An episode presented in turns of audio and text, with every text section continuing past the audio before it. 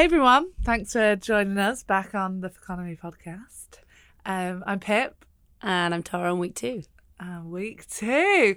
So we just had our week two brunch. It went really well. It was vegetarian week or vegetable week, Vegetable as we're, call- week, as yeah. we're calling it. Um, Not everyone was vegetarian, but they all ate vegetarian food. yeah, yeah. It was really good though. I thought it went down really well. It was the really guests fun. Were We were, in our, we amazing. were in our groove a bit more, I think. Yeah, I think we learned a lot from week one, not only about like the podcast and the conversation that we wanted to have, but just also like everything just went a lot more smoothly, didn't it? Like Yeah. getting the food out The and food, I just felt, well, it's fir- second, the first time was the first time I've ever cooked in your kitchen to start with. I know, yeah. So second time was a breeze in comparison. No. Yeah, you get used to everything, you don't used you? And I felt a lot more comfortable as well, like Yeah. chatting to everyone. when everyone feel so arrived, we weren't nervous about whether they get on or not. Everyone Yeah. just- Well, because the whole idea is that we want to have fun and like Yeah. have great conversation and like just have a good chat. but wow, was it hot? Oh my god, it was roasting. Thank God we had fans. Yeah. Trust us to throw a brunch on a heat wave. Like, what even was that about? It's very muggy. Oh my god. Everyone was sweating on the seats, yeah. especially after all our chatting. There was nothing wrong with sweating, there was there? Not No. at all. No. Um, but so the topic of conversation was we had sustainability and activism. We had some pretty epic guests. And They boy, could they talk. I think we recorded for like an hour and 20 minutes. And you kept being like, right, I think we should wrap this up now. You know, I think we've and got it just kept going. just kept going. Just kept going. So it's so long that we're going to have to split the podcast into two. which is um, fun. Yeah, which is great, which means that we can just roll them out one week after another. We thought that, um, you know, originally, okay, let's edit it so that it's smaller, but actually, there's so much great stuff in it. Why? Why? yeah, why out? don't edit out the good stuff? Um, so we're going to do the first half on sustainability, um, and we're going to talk about um, farming um, and vegetable farming, um, and then the second half, uh, vegetable farming and also um, fast fashion and clothing. Um, and then the second half, we're going to talk about more activism and like kindness as currency, um, that kind of vibe. But before we kick into that, Tara, why don't you tell us what um, food you made? So it was really exciting cooking veg- vegetarian food, um, because often you know people struggle and go, oh, we're gonna do without the meat. Um, so this week we started off again with a Bloody Mary terrine, but it is set with agar agar rather than gelatin, so it's using seaweed rather than pork. Yeah. Um, everyone at the starter again. Option to pour vodka on it or not. I think everyone did this week. I think everyone everyone went straight in. Yeah, straight in. I think 11 Ben even body. put Ben, No, our midday. guest, even put two shots in. He Yeah. was like, "Can I have a double?" Great. And so I think that was a success. It's now becoming hopefully a signature of our brunches. Yeah, I think so. And then the main, I wanted to keep with the colourful theme. So I started by thinking, how can I dye my bread? What can I use to dye different things, different colours, make it really fun? So I started off with using turmeric to dye um, bread. So I made these pao buns, which is an Indian street food snack, um, which is slightly sweet. It's a bit like an Indian brioche. So that was the bread, and then I just tasty. filled it with many different colourful toppings and chutneys and mayos, and um, I did a tamarind and black mustard seed mayonnaise, a pink beetroot raita with a little diced up cucumber, a mint, um, which is also called a Pudina chutney, using the mint from Audacious Veg, and then all the I used courgettes, cucumbers, broccoli, and the eggs from Bulk Market, which we spoke about last time, which is the great shop, which is no has yeah, no packaging. Central. Yeah, really Central. great. and then Um, we saw the flowers from Auda- Audacious Veg. and Thousand Audacious Veg. She's amazing. You'll learn all about Audacious Veg in this podcast because Yeah. she was one of our guests. And So interesting about oh my well, god, I- Sinead, she is so knowledgeable Yeah. about soil. plants and we how like we can eat the flowers. Like, you will hear it blew our mind. Like literally blew our mind. Um, but what? Oh my god, can we just talk about that homemade Bombay mix? Oh yeah. So I want to eat that all the time. I've been thinking about it all day. when I Can you just think about a make it all dish, I think there's got to be something hot, cold, crunchy, squishy, uh, sour, bit of everything. Other, that's what I think is the bliss in a mouthful. Do you know what I mean? When you get it and you just go, Yeah, you want a bit of yeah. So I was thinking I need to have some, some crunch. And as it was sort of Indian vibes, I thought about Bombay mix, but Hmm. wanted to make my own. And it's really cool. You drop the batter for the Pakora mix through a spoon with holes in it, and they drop in little droplets like rain into the to the oil, and you get these tiny little crunchy bits that you then Oh my god. toss in chaat masala, and you basically made your own little spicy nuts. I mean, I not just nuts. don't know how you do it, babe. It's amazing. Delicious. I'm in awe at your cooking. Like, absolutely. it's really awe. fun. Yeah, it was tasty.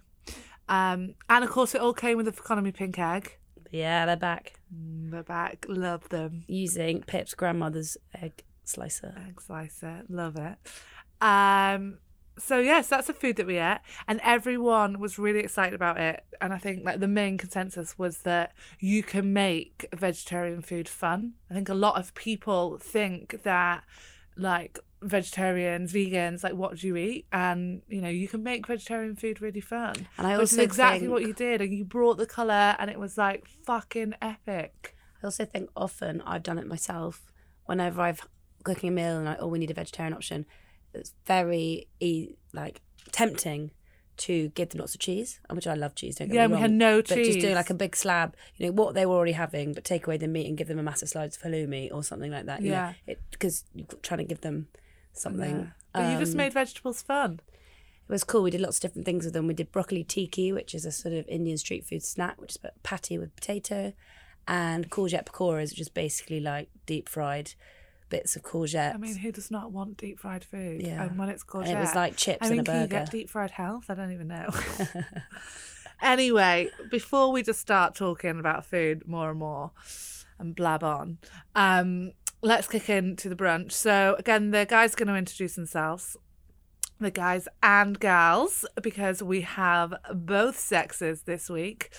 Um, and yeah, uh, let's just kick off in sustainability. Hi, my name is Kirsti Nicole Hadley, and I am the founder of Girl Power Gang. Hi, I'm Tara. I used to run Tara Starlet, the pin-up fashion label, and now um, I work for Moody Month, which is a women's health app. My name is Ben Hurst. Um, I work as the head of facilitation and training at the Good Lad Initiative. Hi, my name is Gina Martin. I'm a writer and activist. I'm probably best known for making upskirting illegal. Hey, my name is Sinead and I am a farmer at Audacious Veg. Um, Sinead, can you talk us through how, like, your because your brand's so amazing, like Audacious Veg, you like are really sustainable and you're like really fighting to like have a better food system. Can you talk us how you do that, and then we can discuss it. Yeah, grand. Um, so, kind of at the base of everything that we do at Audacious Veg is about kind of, I suppose, like long term planning and how do we actually change the food system that we've got. So, we've got a food system that's really like broken in mm. terms of so Yeah. many different angles from like environmentally, economically, and socially. Mm. And I suppose that's one of the things, or the three of the things that we're trying to tackle at Audacious Veg is how do we run a business that does environmental good, but also does social good by getting people involved with food, opening up kind of what food could be to people and getting mm. kind of, I suppose, trying to overcome some of the issues about food accessibility. Um, and then economically as well is, you know, how do we, one, pay ourselves at a fair wage, which is really difficult Hard, in the yeah. food system. And, you know, a lot of like groups like ourselves, you know, we rely on kind of volunteer work, we rely Right, on right. free work, which like our system can't keep going like that. Um, so yeah, I suppose it's like a triple bottom line that we're trying to develop. And one of the things, or kind of the main thing for us, is being embedded in like soil health. So everything starts from the mm. ground and mm. up. So everything that we do is about looking at how do we make our soil the best soil that we can possibly make it, and then from that we'll be able to make great plants. Mm. So it's what we have is a system that focuses on the plants. So you want to grow X, so you'll put in chemical Y, Z, and Q to get that plant to grow really well. Okay. Whereas what we're trying to do is like actually if we just have really, really good soil, which in turn will help with kind of carbon sequestration. It's a really hard word to say. Oh, yeah. You know what I mean? Carbon So- sequestration. That's Yeah. What is that? Yeah. um, but looking at, you know, how do this is a living thing, it's a living, Yeah. living Right. organism. Yeah. Yeah. It's And the skin of the planet. yeah, Yes. Oh my, Oh my God. God. it really is. And so Stunning. I'm quite passionate about how do soil. we like protect that and how do we look after soil when like globally there is so much soil degradation Mm. and kind of understanding what that is actually doing on like a global scale Right. and the different types of issues that's creating so that's like where it all starts from us and from there we kind of build You explained to me about how lots of people plough up all the soil and rip it all up and move it all around, and what you're doing is leaving it. Yeah, yeah. So um, the system we're trying to use is like nature mimicry. So if you go to a forest every year, what will happen is like the trees will grow, the leaves will fall to the ground, and then you go back a few months later, and then all of those leaves are gone. Like, and that seems to happen by magic. so why do we then go to a field and completely turn it all over, and then put loads of seeds in, take them Ah. out, and then do the same again? When actually, It's like nature can do it on its own. yeah, Yeah, we always think we can do it better. It's Yeah. bullshit. exactly and and that's the system that we've got we've got a system that like does a load, whole load of ploughing which then has huge issues for like erosion kind of letting carbon out into the atmosphere um, and yeah so i suppose we're trying to create like a no dig approach which is basically we will not put a spade into that soil and Wow. Audacious Veg is such a good name. I know. Yeah. And that's what I wanted to say the whole time. I was like, this is the best name ever. Yeah. So does that mean that you don't you only farm seasonal uh, seasonal vegetables? yeah yeah Okay. so I, um, So what kind of vegetables do you grow? is it just potatoes? no, I feel like that's all we can grow here. yeah no but Maybe what I'm else can wrong. we do? I don't know. All those flowers you a ate for brunch were from. Ah, yeah so our Well, main actually focus from you? Yeah, yeah, she brought them in a handbag. sick. grown in Hainault, East Wow. London. Take the tube Line. there, it's also just get off Local. central Yeah. and then suddenly you're surrounded. You're surrounded. like, wow, I'm in a forest. Yeah. Yeah. basically, it's basically like the forest. Um, Mad. But yeah, so we we the type of stuff that we try to grow is like we try and play on the word audacious, Hmm. and we're trying to get people to think differently about food. So all around us we have you know classic veg like carrots, potatoes, broccoli, lettuce, but vegetable as a word means all edible plant matter. So there are so many different parts of a plant that like we just completely ignore Mm. because Tesco's and Sainsbury's have told us We Don't eat it. wow, Yeah. that's not what you eat. Ignore them.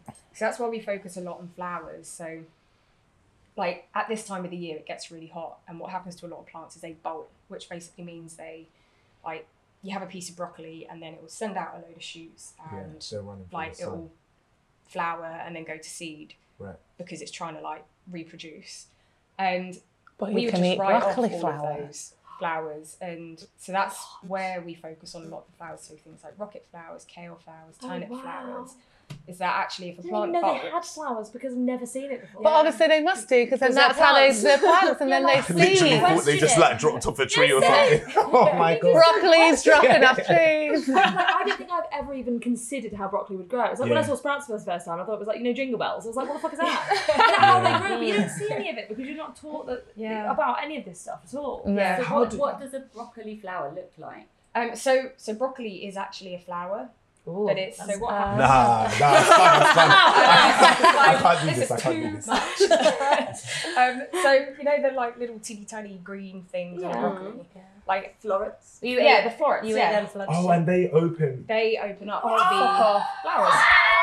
Yeah, They're is a little joy. buds. They're They're buds, little yeah. things. Yeah. A floret of buds. yeah. Floret. We are so disconnected from nature, it's so upsetting, isn't How, it? how do you know this? Yeah, when did start? When did you find this out? Last year it got really hot and all of my plants bolted, and In your Yeah, garden? because we had Uh, that yeah. heat wave in early May. Yeah, so Yeah. it was basically just like a heat wave, and we lost loads of plants. And like it was my first year growing, it was my first year like kind of running this organization, and like people just said to us, "I'll just write it off, get them out, and start again." yeah. Whereas this year when it happened, it's like, I'm- no, I spent ages like looking after those plants. Like Yeah. you're Yeah. gonna eat those It's plants. not over. Yeah, they are going into. I the think it's box. going to I, waste. I You're love gonna that you can something eat with the it. flowers though. Yeah. Yeah, me too. And they're Why would we not? Yeah, Like, I mean, stupid. just eat all parts. Can you eat all Yeah. flowers? Not Can we all eat these flowers? What Um, flowers no. would kill you right now? So you can eat these ones. These are stocks, but you can only eat them if they're grown organically. So everything Right. that we Oh. do is like Okay. completely chemical free. So don't go and eat. Right, like, don't go eating wild of flowers.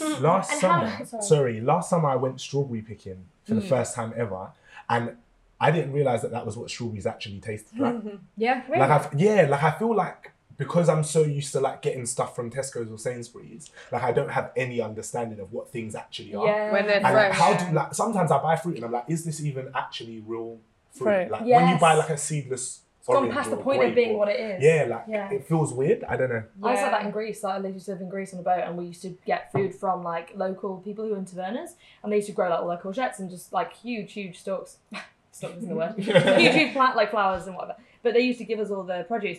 Just like the tomatoes, and that everything I tasted just tasted like a different world. Yeah. It was Yeah. amazing. Makes Yeah. me so and sad. it all looks incredible as well. Mm. yeah. Yeah. When we it were in looks so Marrakesh different, the other- right?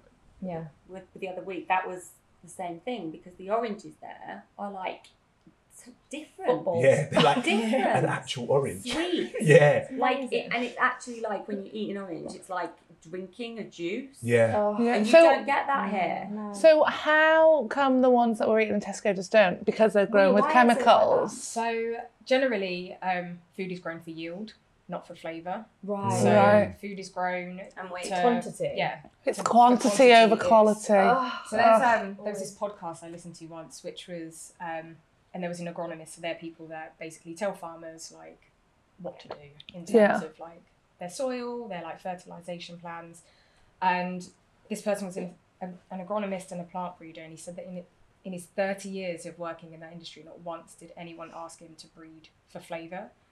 Like yield was always at the top. Wow. Like, People just want to make the most money. as much as possible. But what you end up doing by like focusing on yield, you sacrifice flavors. So there's like Does that also hundreds- affect the nu- nutrients of it? Yeah, so that's that's something that people are looking into like more recently. That like a lot of our food is now starting to become like quite nutritionally devoid. Yeah. Because basically what we're Because doing the soil's is the soils, dead. Yeah, the soils aren't thriving, so plants are growing and they're just taking essentially like the fertilizers that are being like put on them, Mm. but they're not really taking up like micronutrients, and it's a lot of those micronutrients that you find in soil Right. that are like contribute flavor to food. So the more like that system continues to grow, like the more our food will just. It's become- like if sure a human was helps. just like eating crap food and taking like a few supplements Yeah, that are like the be. basics of what you need. Like I'm taking iron, I'm taking a whatever multivitamin, and then just food. eating junk food. Yeah. That's basically what the soil's like compared Yeah. to like if you're eating like a really diverse, rich, Wow, nutritious okay. diet. That makes a lot of sense. Yeah. I guess also the yield um, versus flavour thing is down to cost because Right. if you were growing for flavour and then you've got less product, that product is then going to be a Way more more expensive. expensive Mm. version of Yeah. like the yield. And the demand is so high. Yeah. Supply so I suppose low, it's, it's for flavour. Is that why we Like- get Sainsbury's finest? yeah, what's the difference? What's that about? What's taste the difference? I think No. it's packaging. Easy Yeah, I peelers. think- Apparently, with the meat, Yeah. it's um exactly the same. No, everything's a dupe. Yeah. Basics and taste the difference, like your steak. I know this is vegetarian week, so we shouldn't be talking about that. That's why just say bro- broccoli instead. the broccoli. Same comparison. exactly. Same. weird. Wow. Man, I'm just like a marketing person's wet dream. And apparently, Yeah, I'll buy Whacking that. it, whack an expensive this price on it. Yeah. Yeah. apparently But- with eggs, they literally have a Pantone color chart of what color you want your yolk to be, and I'll just feed the chicken whatever it needs. Oh, Yeah. It's that makes me feel a bit sick. It's not like Eggs are oh so fucked orange up. yolks, yay, really good for you. It's like Yeah. we just so often people corn, think so- that like Or really orange yolks apparently. marigolds, are a good yeah, red thing. peppers, apparently. and that like it means that the chicken's better and healthy life. No, it's actually it's just they fed, fed them oh, more Oh, orange everything things, mm. Wow. and in turn their They yolk uh, just has fed them hot more Cheetos. orange. Yes. Basically, yeah, they've Oh just been eating my loads of God. Cheetos. This is ter- this is terrible. It's Yeah. yeah. I heard that there's like a, a limit of time now on how long we have to undo the Yeah, it's damage. 12 for the- years. is it for 10 the, is to it for the set- 10 soil? to 12, or is it yeah. for It's just like the whole world? conservation. the whole world. The whole Conservation. Okay, no pressure. okay. Yeah, it's Yes, a I lot. that. Yeah, so like farming's incredibly like destruct like destructive. Um, Mm. It contributes a hell of a lot in terms of like land degradation, CO two emissions, and I guess that's where we're trying to think like how do we farm differently? Mm. Um, Yeah. Also, packaging. Yeah. packaging. Also, conservation. I think we often get lost on on sustainability. We often focus on one thing, and co- conservation is such a huge part of saving the world. Like planting trees and the CO two that they suck out the atmosphere. It's such a huge thing. 'cause deforestation has been massive, and then therefore we can't recycle our air quality in any way. But I think it's so much easier for me to go. I'm going to get unpackaged goods, which is great, than it is for me to go. I'm going to go plant 50 trees. Do you know what I mean? Like that, it's still convenience in terms of what I will pick out to be sustainable, which I recognise in myself as not necessarily a good thing. Yeah. It's quite Yeah. crazy when you think of progress as actually damaging. Yes. Because it's all this progress and making things quicker and easier for ourselves that has damaged the planet, and now we need to just reverse. Yes, progress. We just need to go back. There's an amazing Progress, documentary so- called Surviving Progress, and it is literally that concept. And it's all from the like climate scientists and psychologists, and it's all about how, um, you know, I put this in the podcast, by but it's all about it's all about how uh, when we were growing and evolving, when we were sort of Homo erectus or like Homo sapiens, we used to do this thing where we used to find meat. So we used to eat woolly mammoths in certain parts of the country, and we used to family woolly mammoths, and then we'd kill one and we'd eat for like weeks Yeah, yeah, in yeah. a group. But then we realised if we if we if we cornered a group of woolly mammoths and, and drove them off a cliff, Yeah. then they would die, and there'd be six of them, and then we could eat forever. But then we couldn't get through the meat. And then ev- uh, they think ev- eventually what happened is in one part of the country, we did this tactic where we kept pushing them off the side, and then we ran out of woolly mammoths in that area, and then Yeah. we couldn't eat, and they died off. And we still have the same brain patterning where we will push and push and push, but we can't see the long game. Yeah. And we're still doing that because our, our the world has progressed so much faster than our brains have evolved. Yeah. So we're still doing the same habits, just in a different way, which is terrifying. And that's the end of my story. It's the woolly mammoth story is almost like the first um, level of consumerism. Yes, yes, it is. Mm. Mm. Capitalism. And it hasn't really changed. Beyond our needs, especially like Yeah, that's exactly. the that's the scary. Yeah, we do everything beyond our needs. Mm. Yeah, and we do. like, I'd hate it how, well, now I've changed my shop so I can just buy one thing of each thing. But we just need one red onion, but you can only buy a sack of six. Yeah. Or it's Oh. cheaper to buy six than it is to buy two singularly. Mm. Yeah, Sometimes. what's it's so bizarre. I don't. So it makes you. It's money, over- isn't it? It's making you buy more, but Yeah, you and need that's- it. But then there's so much waste. So much food waste. Sorry, what And you saying? were I was just saying that's by definition in packaging as well. So it's Yeah. like that actual waste as well because like wasting, you know, a couple onions not the end of the world compared to the pa- plastic that it comes in. Yeah. Mm. Yeah. Although food com- doesn't food composting like redu- re- release loads of nitrogen, so that's why. So when your food rots, when we put it in the bin, it rots. It releases loads of nitrogen as well. Mm. So I tried to stop wasting food. I really struggled. Then me and Geordie got a compost. We got a worm farm. Mm. So you put the food in, they eat the food, and then they make worm tea. It's actually called worm tea. Worm Which you feed tea? plants and it makes your plants go mental. It's like a fertilizer. Okay. didn't- even that, I was like, well, it's not plastic that's being that's degrading, so that's better. It's food. But then I found out about the gas in food, and it's like it's a Or ever- like if you've got extra onions, you can plant them. Yes, we should do that more. I should do that more. Just plant my them in the wild. garden. Have like window boxes full of Everywhere. yeah. So what's the worm farm? Um, it's like a. So tell me more about this worm farm. I know I like I've seen them. I've seen them in all my like eco um, Yeah, they're really catalogue cool. books. Fucking gross, but they're really cool. but you can have them anyway if I'm in like a yard. You have to have a uh, uh, garden. But they're basically just like three. You get three buckets or three containers, and you have to layer them. So we have like three different sizes so that they get smaller. One, two, three. Worms in the top with newspaper. Um, and that's where you put your scraps. You can't eat certain foods like garlic or onion and stuff because I think that freaks them out. So still got a window box full of alliums. Yeah, exactly. Gar- garlic error. Um, and then middle, you do like a um, insulation, and then at the bottom, the tea goes in there. So What- that they extract, and then you, you rotate it. But it basically stops everything um, mold. And then you just like throw the tea in the. A little Um, tap attached to the bottom, yeah. oh my then god! Pop put it, put it in the plants. plants. Just Yeah. put it back into the. My plants still die, so that's cool. Whatever. But they die a good death. Exactly. They they they they drank They the just worm stick tea. overdose. Good worm yeah. I think that's so cool what you do.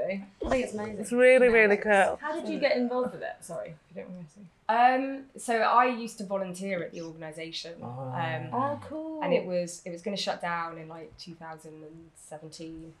So I decided to quit all my jobs and see if I could have a go at. Yeah. That is Yeah. just such an Just CEO inspiring it, story. I just got goosebumps, and also Yeah. you should guys should go. I'm, go- I'm gonna go. I'm I've gonna already been Cool. begging for a Isn't tour. like working where you volunteered like the best feeling in the world? It's like you were doing it for free and now you get paid to do it. Oh, Wow. so yeah. nice. Well, so th- Don't some- get paid just yet. Arguably, arguably. But one We'll day get you will get paid. Yeah, yeah, yeah. So can you so buy? great. Can anyone buy your veg boxes then, or what's Um, the kind of? So at the moment we only do them to like restaurants and chefs. Okay. um, I found you on that's- food chain, didn't I? Yeah, via Yeah. food chain. Um, and that's literally just because of like the scale that we're on and Yeah. the kind of like capacity that we have. But but our future plans are to move to another site, which then we'll be able to kind of do some more like kind of public selling stuff. So we'll try and do like markets and things along that line. But Okay. We'll support you. thanks. Yeah, it's We'll support you. Um, so obviously another problem with the planet is fast fashion and sustainability. So I want to talk about that. Because you, Tara, used to run. So I was run. literally just sending a recommendation to my chef friend. Amazing. What I remember. um, you used to run Tara Starlet. Yeah. And obviously, and I still work there with you. But Yes. um, but one of the main things that we would do is use like end of rolls of fabric, so you could reduce your carbon footprint, um, and also support a female business. Um, but yeah, I kind of wanted to talk about just fast fashion and how it is really damaging and how people just are shopping all the time. Um, Can you define fast fashion? so I would class it as high street, Mhm. like throwaway, Yeah, like disposable. disposable, High turnover. Mass, high yeah. turnover. I mean, Primark. yeah, 14 lines a year. Shots H&M. fired. Yeah, it's yeah, it's it's- how many. it's cheaper to buy five it- It's t-shirts. defined by like how many uh, new lines or new um, collections are coming out Okay, a year. right. Which back in the day used to be like two, Yeah. or for like, some of the big um, fashion houses, it's still like two. Yeah. But um, for lots of the high street shops, it's like I mean, it's like fifty-two. It seems like Yeah. new new um, collection every week Yeah. almost. And it's almost like how invested you are when you buy something because people now, like I think younger generation, maybe not so much younger generations actually, because there's been a flip, but But I think we've got, you've been brought up on it, you're right. yeah, like you, so you buy something, oh, I'll just wear that once. yeah, for a night. Yeah. That misguided I I think approach, it's that's right, and I'll been throw it on. completely put on steroids with the whole like social media thing because like there's a Everyone can legit see everything. yeah, well, and people are like, oh, I can't wear this Rewear because it. it's already been on my Instagram. Oh, yeah. so like, back in the day, even to if you sort of had that feeling like that you didn't want to wear an outfit twice, you would be like, oh, but no one saw me because the people who- at this party where I wore it already are not going to be at the next party. Yes. But Yeah. when you're putting everything on social media, it's like everyone's seen it already. So if you already have that kind of outlook, then then you're gonna really feel like you can only wear things twice. And it's funny because I'm obsessed with Depop, which is um, yeah, a, se- a second-hand Yeah. um, clothing uh, marketplace online, and it's one of the things that attracted me to it is because I was like, I love buying second-hand clothes because it's keeping it out of landfill and Yeah. you know keeping it alive. One man's trash is another man's treasure, um, but it is. I'm noticing that like um, especially like fashion bloggers and things like that are, are buying stuff or being gifted stuff. Wearing it for their like outfit post and then And putting it, it. on Depop, and Yeah. it's actually almost like perpetuating this thing where people are like, oh, I can buy it and wear it once because I can always sell it on Depop. Yes, true. but is that not so bad though? Because then it's still going to Arguably, it's another not so bad. Yeah, it? exactly. Like I even thought when I put this dress on today, oh, I was, wa- was wearing this dress in my last Instagram picture. Yeah. So when I do a picture from today, it's going to be like double it, but mm. actually I don't fucking care. Yeah, yeah, you've well, got. this is, making a I point think this is really important. like, exactly. Yeah. I'm re-wearing for this reason. Yeah, This I do t-shirt- same swag You'll be proud of it. Do this T-shirt Yeah. I've been wearing cool. for ten years. Say that Yeah, proudly. I do Because I same swag Sundays. Same swag Sundays. I wear that. I I, love that. same swag Saturday, same swag Sunday. I can't even say I'm gonna do Do that. what? like Same- so Same like swag Sundays. Because often I just wear a white t-shirt and like some trousers, or, Right, like, yeah. shorts or whatever. Some trousers. Some. well, some trousers, like sun some kind of trousers? trouser, usually. Um, that's, um, more they often got than suns all over it. but, but I'll just wear because I, I wear what I feel comfortable in. Like I'm not like a fashionista at all. Yeah. So like I just wear the same outfit over and over again. Like I'd wear the same thing for a week if I could. Yeah, If your it was brand. hygienic. I wear. I Don't wear. I wear disgusting. the. I wear the same thing when I'm like working from home, or like it's like a uniform. Yeah. Not when I'm going out, but I but just buy vintage. Same, I just buy second hand. So is the issue with this that people are then throwing the clothes away? Disposable, yeah. No one fixes Well, it. think so- it's also the manufacturing. The process. manufacturing of them. So Okay. It- everything down to you know synthetic fabrics which are you know made from plastic based materials Right, and right. made using chemicals with chemical output to even natural fibers like cotton which are like use huge uh, everything that we were talking about with the food industry like huge amount of water waste huge amount of um, uh, chemical fertilizers and everything Right. like that to the point where it's like really uh, socially unethical as well because the people who are farming it are like at Really risk ill. with with these like really terrible um, chemicals that are, you know, causing all kinds of problems. Mm. And they dispose them into waterways. So there's villages where their water system is now It's full of chemicals. chemicals, Full from of chemicals. production. Because H and M's factory is in I don't know Nepal or something, and Yeah. they're just their water system's completely ruined. Oh. It's terrible. 'Cause- and they also they're just pumping it out like different things. It's just ridiculous, like all the time. Consistently. It's just consistently new So that some girls, so that Missguided can do an ad on Instagram, which is like the one night only dress, where you wear this dress for one night and then you throw it away. And that's literally why people are dying. Yeah. Like, and ridiculous. then we've got the problem of the waste. So then the microplastics from e- Oh, even man, when your your stuff's in the washing machine, um, these like microplastics that are coming off the synthetic fa- fabrics going wash. into the water system. They've I- can't remember the facts off the top of my head. I wish I, I should have revised before I came here. But um, like something like ninety percent of the world's water population Yeah.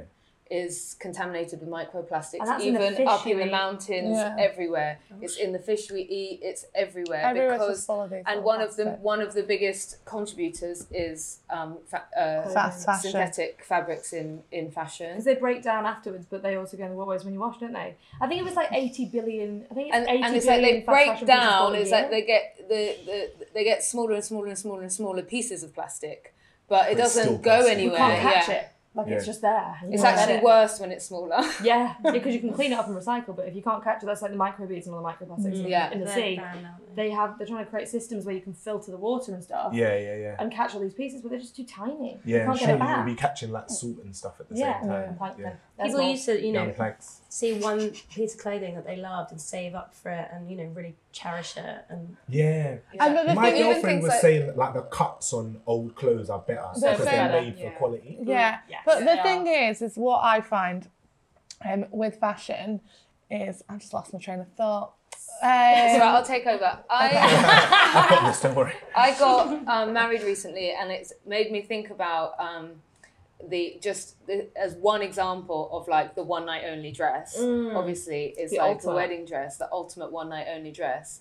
And back in the day, like even you know not not less than hundred years ago, you know you would just wear your favorite dress to get married. Mm. It Yeah. wasn't. You didn't have to like buy spend a fortune on this dress that is absolutely inappropriate for every other my, event. grandma, my, my grandma wore a suit. of. Yeah, yeah, She wore a skirt suit, she- and it was powder blue. Amazing. Oh, I sure. feel like an OG. Yeah, then you'd wear that again. You'd So, wear it again. so the issue is, I bought a wedding dress that I would like to wear again. Mm.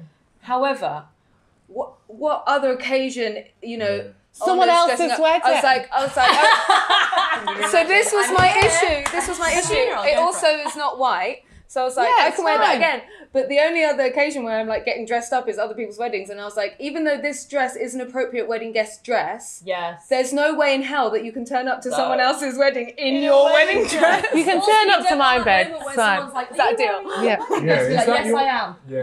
Yeah. There's a great thing called the new wardrobe where like you put people like because I found this recently with my job changing so much is that I'm invited to a lot of events now and some of them are quite fancy things that I don't know I'm there and um, a lot of them I'm like go why am I here shouldn't be here uh, and you go and like I'm like oh you need to find an outfit for that it's like I'm not going to buy a new outfit every time like, Oh, they loan you I'm gonna wear one. Yeah, yeah, yeah. So yeah, you give your outfits that you've worn or that you don't think you wear again to this wardrobe, but they get shared by multiple people. They get borrowed, so someone will borrow it and give it back, and Love someone it. else will take it, give it back. Yeah. It's like such a good idea. For sharing It's wardrobe, really that's really really good. good We should idea. be Just doing clothes swaps and stuff. Like everyone should Yeah. be doing I Yeah, was there's a charity shop the other day and I saw wedding dresses for the first time ever. I think, like Oh, I just saw like a bunch. what? of Just Yeah, wedding- ever in your life? No, but Oh. wedding, wedding dresses in a Charity charity shop, and I thought that's a really good idea, right? Yeah. To Yeah. get Well, someone you and I met at against SmartWorks where they help people dress for interviews that need help. It's That's charity. really. Yeah. And also Oh, give them really supportive can give advice and support to go through the interview process, but they Oh, God, get clothes have from people too. Um, But it's also really um, like retraining our own brains about our wardrobes. Because Yeah. what's lovely Yeah. and what I love as, as a mum is looking at things that I've had for five, six, seven years Mm. since my little boy was born, and then I look at the dress and I remember the time. Yeah. So it's like when you attach memories to pieces of Oh, yeah. clothing. That's Yeah, really we, we're not sentimental We're not about our clothing anymore. anymore. Yeah. I'm really sentimental about. I've got But I mean, a we load of like, clothes that I wear. Yeah, The royal the we, royal yeah. we. It's Um, a, it's a problem because yeah. when you are sentimental, you're happy to wear things again because they bring fond memories, And- yeah. and you're also, I think, more um, discerning when you're choosing things Yeah, because you're not so like, ah, that'll do, uh, and whatever. You're you're more considered, My mum used to give me such amazing shit from when she was a kid. I'd be really sad if on my kid they were like, "Mum, can I?" Have you got any clothes passed down? I'm like, yeah, here's this like nylon flowery top from Primark that's got a hole in it. Like, there's not gonna be Yeah. any like beautiful pieces that will last forever that have those memories attached to anymore, which is really sad. Like you say, I would hate that. There will So be. there are- I think we just have to change our. we have Our to mindset, choose to yeah. buy To them make sure. and value them. There's um oh there's a really great girl in Brighton called This Is Radish. okay. And um and it's She does not, it's all not- those lovely things. Yeah, pancakes. it's not radish as in like the vegetable. It's this is rad ish. Oh, great. Oh. So all of her stuff kinda is like cool. really. I imagine her as like a little red radish, like Yeah. dancing around. It's more like LA vibes. So Okay. her This is dresses are- rad. They're not cheap, but they're beautiful. Invest Yeah. Yeah, of- so now I've been trying to like buy her stuff. That she's my new favourite person. Yeah. And then you just wear it lots and you I- change the outfit with trainers and heels and jackets. Well, the, Yeah. the thing is, is what so what I think is a lot of people have lost style. Mm. They have lost Yeah. all sense of style, and they will just dress however someone else tells them to dress. trend-led, Everything. Uh, everything's trend led, and it's not like you can wear a dress ten different ways. You just have to style it differently. Yeah. But and some people aren't comfortable or, or confident enough to do that. But I think that's what we need to get back to is um, creating more style and just wear, Do you no, think- not being scared of wearing something. Well, do you think and there was those of ever us a time when everybody had access to that? Do you think there was a time? Do you think like we're in a in an era of people being not stylish, and we were in a time when people were stylish, or do you There's think it's just like trends. Well, Now oh, I don't know. I beats think all. Back, everyone seemed to be so. well back in the day, I think everyone probably did dress the same, but there was less clothes. Yeah, like so, there, demand, yeah. you Yeah. just Well, and people were not that long ago. You know, you couldn't even buy clothes off the peg. You know, Yeah, you had to people were like their tailor-made. mum was making it for them, their nan was making it for them, they were making it themselves. Yeah. Like I'm talking like 70, years ago, Yeah. not even that long ago. Yeah. And and then you know it wasn't until like the late 50s that that you started being able to buy clothes off the peg in a size. Mm. No wonder all sizings are also messed up and crazy as well. Because like, of course, four like four different sizes don't cater to everyone. Yeah, they made It's them. mad. Yeah, because when you look at those old seventies patterns for outfits, they're so fucking cool, Yeah, aren't the they? shape Oh, is yeah. good. They, and that's probably why The everyone looks great because they're wearing shit that was made for their bodies. Yeah. Yeah. Yeah, literally to the millimeter. Yeah. So um, one thing that I love that you put on your stories, Gina, was um, when that brand wanted to send you a T-shirt, and you were like, "Oh, they weren't, they weren't um, ethically made." Yeah, and they were angry at me for not. And yeah, well, it happened to me recently. A brand contacted me, and I got back to her and said, "Oh, your So t-shirt." So. I was like, your t-shirt. I know. I was like, your God, t-shirt's ethically made. And actually, she was like, I don't know. Went and did research, found out they were, and she was like, I actually never thought about it. So thanks for like bringing Oh, that great. up. But I think that's The also power a of conversation. Yes. Well, yeah, but I hadn't thought about it until you'd No, I don't Um, think I had either. read it up. What happened? Oh, well, I, I, it was Chance. International That's it. It's International Women's Day, and I uh, was just getting to the my following's growing quite rapidly, and I was just getting to the point where people were starting to offer me things to wear or like I don't know brands that want to collaborate. And um, someone got in touch with me, and I won't name any names, obviously, but like the day before International Women's Day, but it was like four o'clock. And they were like, "Hey, we really want you to wear the shirt we wear if we get couriered to you to tomorrow." And they offered me a eye-watering amount of money to do it, and I was like, it was a feminist T-shirt with a feminist logo on it, and I was like, um, "Is it like uh, made ethically made?" I'm like, "I'm not going to wear it if it's like women in sweatshops getting paid no money to make a shirt that I'm going to then wear as a white woman, being like, and get paid loads of money for it." Um, and which I would not do in the ad. No one can see what I just did. It was not a cute thing. It was a thumb up. and then I messaged back and she said, um, I can look into this for you, but would this be a deal deal breaker for you? And I said, well, yeah, sorry, I just don't think it's you know good to wear that stuff if it's not. And then she got back in touch and was like, no, it's not. And then they doubled the price and to, just tried to get me to buy just buy me into it. And I was like, no, thank you. But it, I was it was my first experience. They doubled your fee. my, sorry, Yeah. yes, the no, I was going to pay them to wear it. yeah, no, they doubled my fee, but to a stupid amount of money. And I was just like, I can see, I can so see how we've got here because we're just enabling people by buying them out, mm. and it's that's terrifying that you would pay me that much money to wear a t-shirt for one day.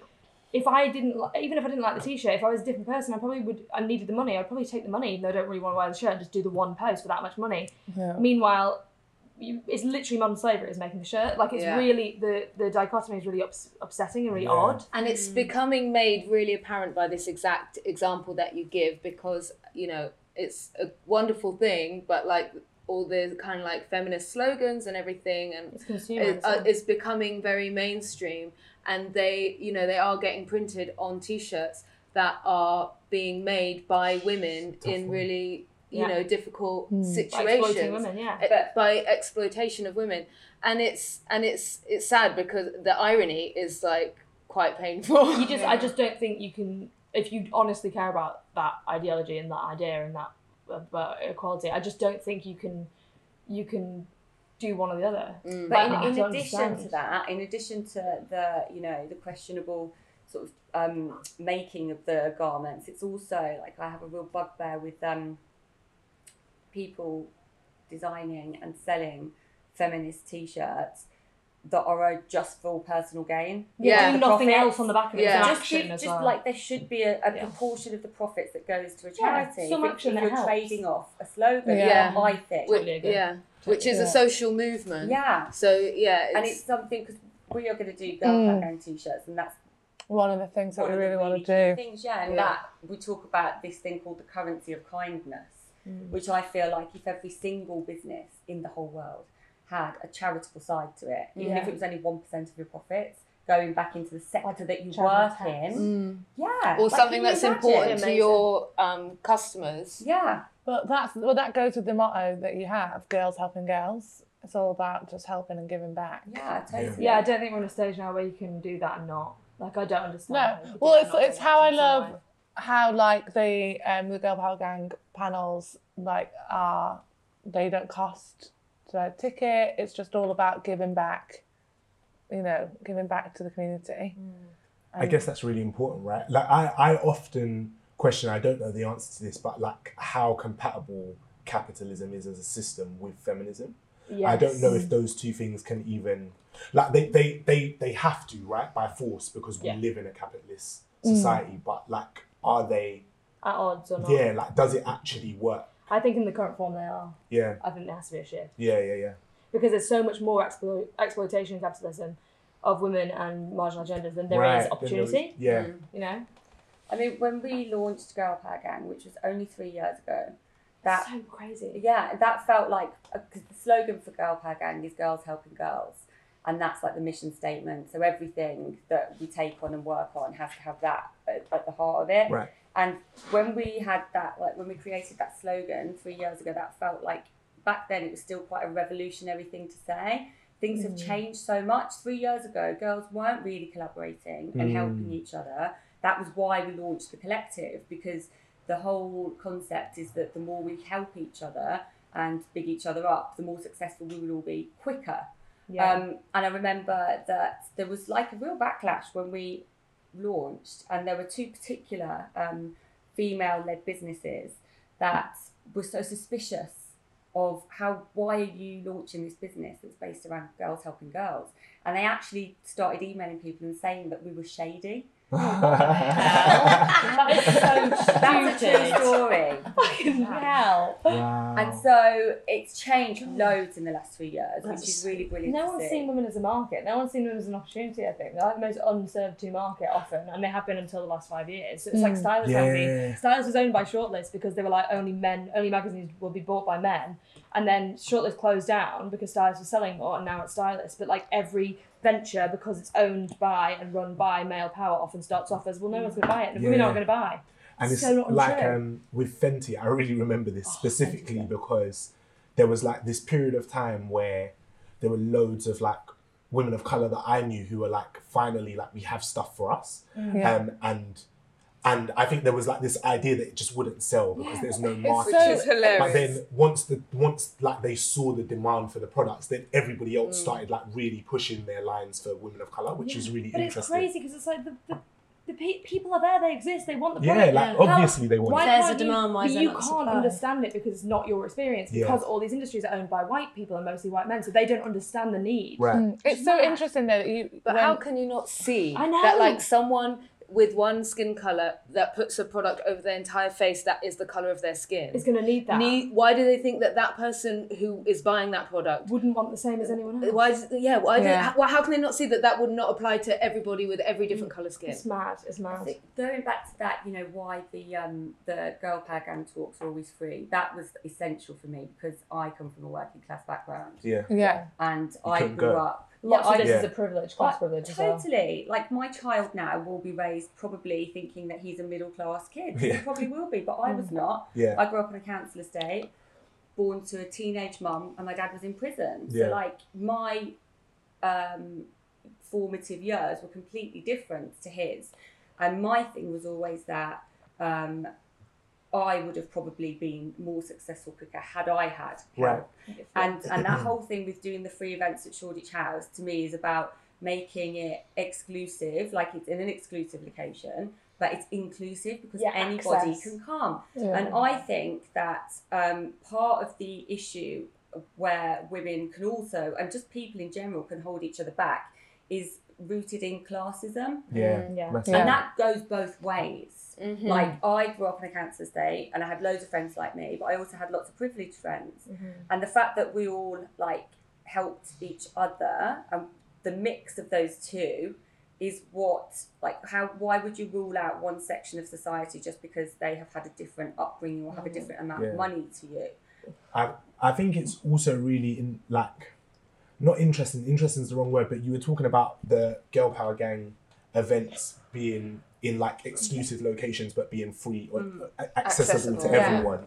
And I think that's so important. And there's also another piece around what it means to make those events actually inclusive and not just accessible because Yeah. I, I think there are still like growing up working class right like that it still feels uncomfortable even knowing that you can go to Yeah. go into those spaces Yeah. Like I've so had true. girls Yeah. say to me, I feel, and especially girls of colour actually, Yeah. they come and they speak to me afterwards and they're like, we we, we felt uncomfortable Right, coming here. right, and I'm like, my mind is blown. Why would you feel like, like not, I understand why, Yeah. but I'm saying to you, you Why have as much right to be here. Yeah. and- Yeah. Why Yeah, what's, like ha- this is what's wrong with this space Yeah. that's been made to feel Why are you like that? feeling like that? Because you just must not. yeah You've got to get over have that. to create We've all got to get over it. Yeah. Mm. I think we have to help.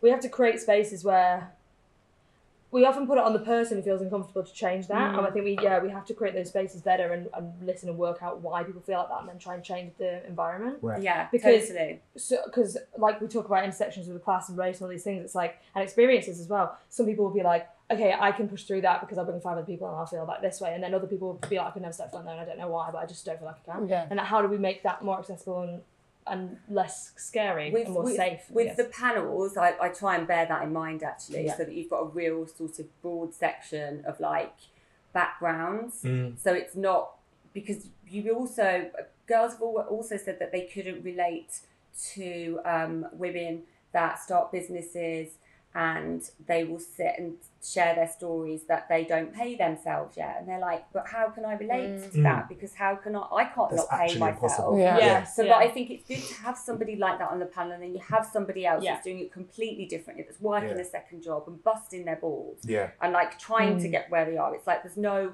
one way to do business. yeah, totally right. And also, someone might be 10 steps ahead of you, but another panelist might be just two steps Yeah. ahead.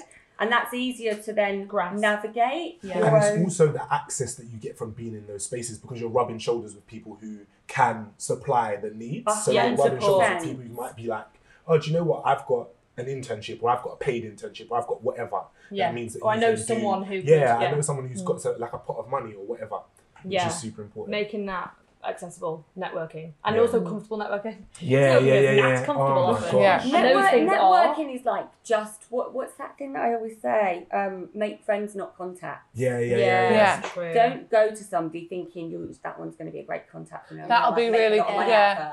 Her. It's You not, wanna- no, it's all like, about what- making what- friends. What, have you got in common? What yeah. can you do for each other as Yes. well? Is the attitude, not Yeah. what, That's what why I'm can I not good at get? networking because I, I like think that's a difficult thing, like, of what can we do for each other? Whereas in the world that we generally live in, we're always told, what can people give you? Mm. Yeah, Yeah, yeah, that's yeah. Out true. Yeah. people. Yeah. And until that kind of changes, People So always and we realise that, like, you know, it's in our interest to work together. It's in our interest Things to are better for both of us when we do Yeah. It. Yeah. Yeah. Thank you so much for listening to our second podcast. We hope you enjoyed it. We think that everyone we had is just incredible. yeah, I learned so much from everyone. It really made me. I left like thinking about stuff and different ways that um, I can change my lifestyle to help the environment. Um, definitely, especially with fashion and the food that we're eating. Yeah, and like So I feel really inspired. Really inspired. I hope you do too. everything about audacious veg as well, particularly and the soil and just. I mean, it's a bit as you have said, it's overwhelming the problem that we're facing with everything, and I know it's like Yeah. But um it's great. So I hope you tune back in next week to listen to part two. We're going to be talking more about activism um, and different things that we can do to help the female economy um, and just the world, basically. Just change our lives. why not? Thank you for listening. Bye.